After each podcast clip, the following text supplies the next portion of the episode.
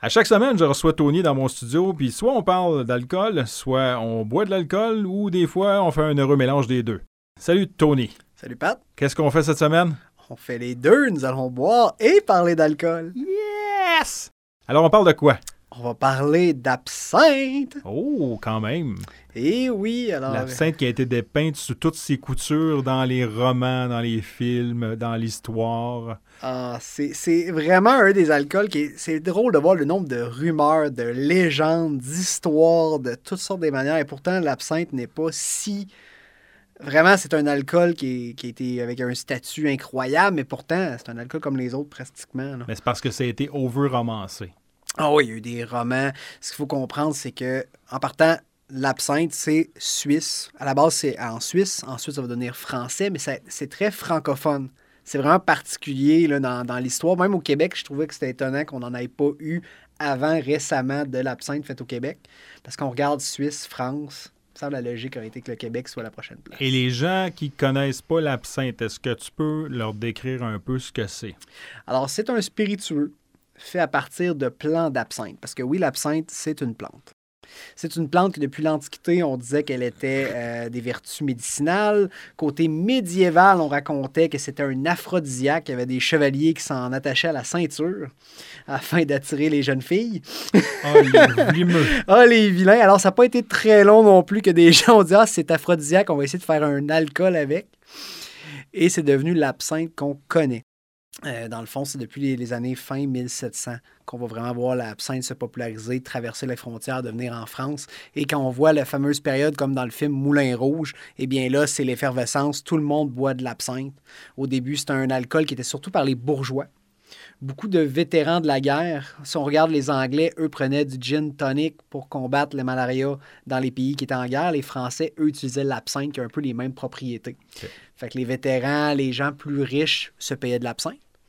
Ensuite, c'est quand il y a eu la permission des femmes d'aller dans les bars pour boire. Ils n'étaient plus obligés de travailler. Ils pouvaient vraiment fréquenter les établissements. Bien, on pourrait être plus distingués. Les dames se commandaient de l'absinthe. Alors ça aussi, ça l'a aidé à populariser l'absinthe. Qu'est-ce qui en est de l'histoire de la drogue dans l'absinthe? Dans le fond, oui, certaines molécules dans la plante qu'on peut retrouver vont ressembler à ce qu'on peut retrouver dans certaines drogues. Est-ce qu'on parle de THC? On parle du tétrahydrocannabinol? Oui.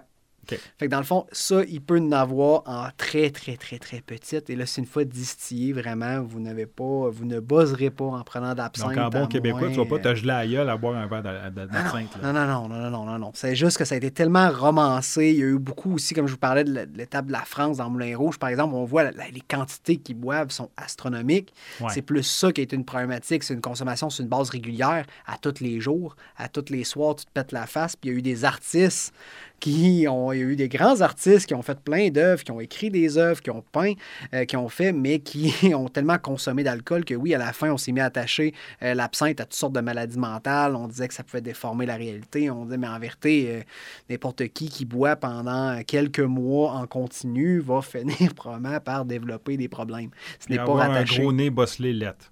Peut-être, oui. Puis ce qu'il faut savoir aussi, c'est qu'il y a eu des lois aussi qui ont été passées dans le but de stopper l'absinthe, parce qu'on croyait que l'alcoolisme était causé par l'absinthe et non que... C'est ça, oui, l'absinthe, il en buvait, mais finalement, ça peut être n'importe quel alcool. Si on prend le Crazy Gin qu'il y a eu en Angleterre, eux, c'était le gin. En France, c'était l'absinthe. C'est quand même des périodes de l'histoire qui étaient quand même assez sombres. Les gens buvaient énormément pour faire passer les problèmes. Là. Pour oublier ce qui se passait, les guerres, les conflits, les ci, les ça. Et oui. Là, on ne dit pas depuis le début de la chronique, mais dans le studio, ça sent l'anis à plein nez.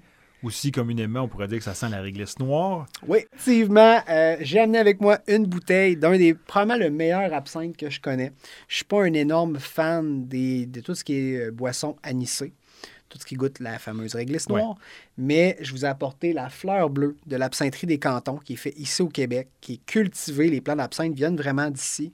Et c'est une absinthe qui est blanche. C'est pas la classique verte, même si je sais que dans les clichés, l'absinthe, c'est vert, c'est la fée verte. Là, je vous apporte de quoi de vraiment raffiné, qui va être surnommée la fleur bleue.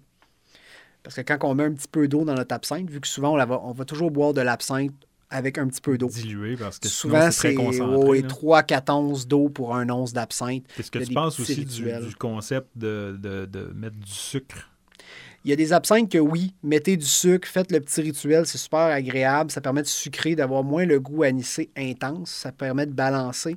Mais là, dans l'absinthe que j'ai amenée aujourd'hui, vraiment la fleur bleue, c'est ça que j'ai aimé, c'est que sans mettre de sucre, je trouve que c'est un absinthe qui est très déjà léger, on sent le raffinement.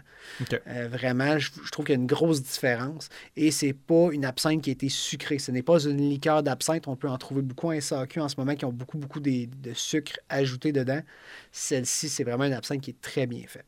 Donc, pratiquement végétale, pas de sucre. Pas de sucre. Même pas besoin. D'habitude, on fait un test d'odorat avant de goûter. Là, même pas besoin parce que, écoute, j'ai le verre à 2 pieds de la face, puis bon, c'est pas compliqué, ça sent l'anis. Je veux dire, c'est le seul trait dominant, c'est la seule odeur qui ressort. Ça sent l'anis, ça sent la réglisse noire, ça sent... Si vous n'aimez pas la réglisse noire, vous n'aimerez pas l'idée. Non. Si vous n'aimez pas tout ce qui est anisé, la réglisse noire, par exemple, ben vraiment, n'allez pas acheter une bouteille d'absinthe. Par contre, si vous êtes un fan d'absinthe, si vous êtes du genre à aimer, vous payez la fameuse petite fontaine avec le petit carreau de sucre, la cuillère à absinthe, qui est vraiment un beau rituel. Ça aussi, ça l'a aidé à propager l'histoire, l'image rituel, de l'absinthe. Oui. Mais comme je vous disais, pour ce qui est de la fleur bleue, sans rajouter de sucre, vous pouvez en mettre, mais je vous dirais, essayez-la telle quelle, comme ça, avec juste un peu d'eau glacée. C'est très bon. Donc, essayons-la telle quelle. Fait que essayons-la telle quelle. Cheers. Cheers. On a quand même un côté très sucré, je trouve, pour une absinthe. Ça reste sucré malgré tout. La première chose qui m'a sauté au niveau du goût, c'est que la première chose que j'ai goûtée, c'est une certaine amertume. Ouais. Mais ça dure une microseconde, puis après ça, ça part, là, t'as comme une explosion de saveur, ça part de tout et bas. C'est très, très, très, très aromatique. C'est pas subtil, 0.bar. Là, c'est... Non, on n'est pas dans la subtilité. Non. Mais je trouve que, comme tu disais, c'est que c'est très amer au début. Ouais. Mais tout de suite après, on passe sur un petit côté sucré, quasiment crémeux en bouche. Ouais, on a un petit côté amande, des fois, je trouve, dans le milieu, vers le sucre. Et on sent tout le côté végétal. Vraiment, la plante, c'est ça l'absinthe qu'on cherche. C'est beaucoup de liqueurs d'herbes comme ça. Si je prends la chartreuse, si je prends le Jägermeister...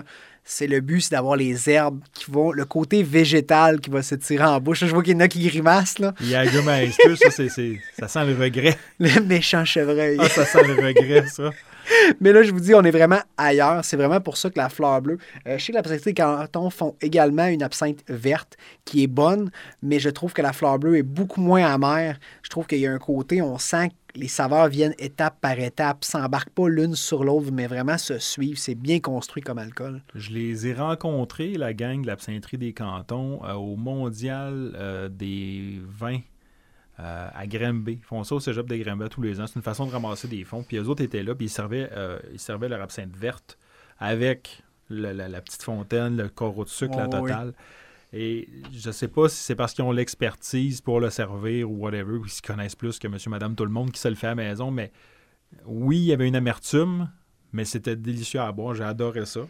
Je te dirais que entre la fleur bleue puis leur absinthe verte, je te dirais que je les aime presque autant un que l'autre. Même lui, même tel quel, je le trouve super.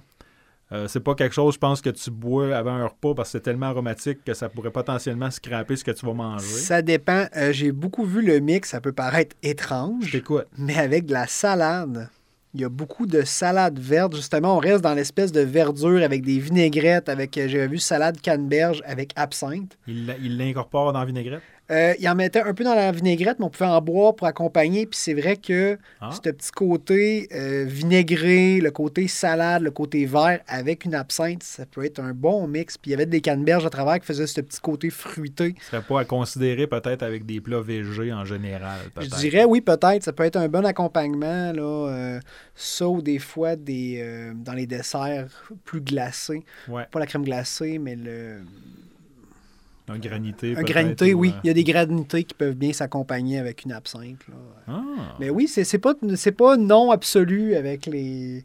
Pour ce qui est de l'absinthe et des repas. Il y a des petits mix. Sinon, je le vois super bien en digestif. Là. Il y a tout ce qu'il faut pour faire un super bon digestif. La plante a quand même des belles propriétés qui doivent bien se prêter à la digestion, notamment. Parce que l'anis, je sais qu'elle est reconnue pour ça. Puis, bref. Ouais, même pour ouvrir l'appétit, le côté amer, les Italiens ont beaucoup de liqueurs amères pour justement ouvrir l'appétit, donner envie d'aller manger. Alors, peut-être même avant le repas en apéro, ça peut être intéressant. Ben merci, Tony. Ben, ça fait plaisir, Pat. Bonne semaine. Bonne semaine.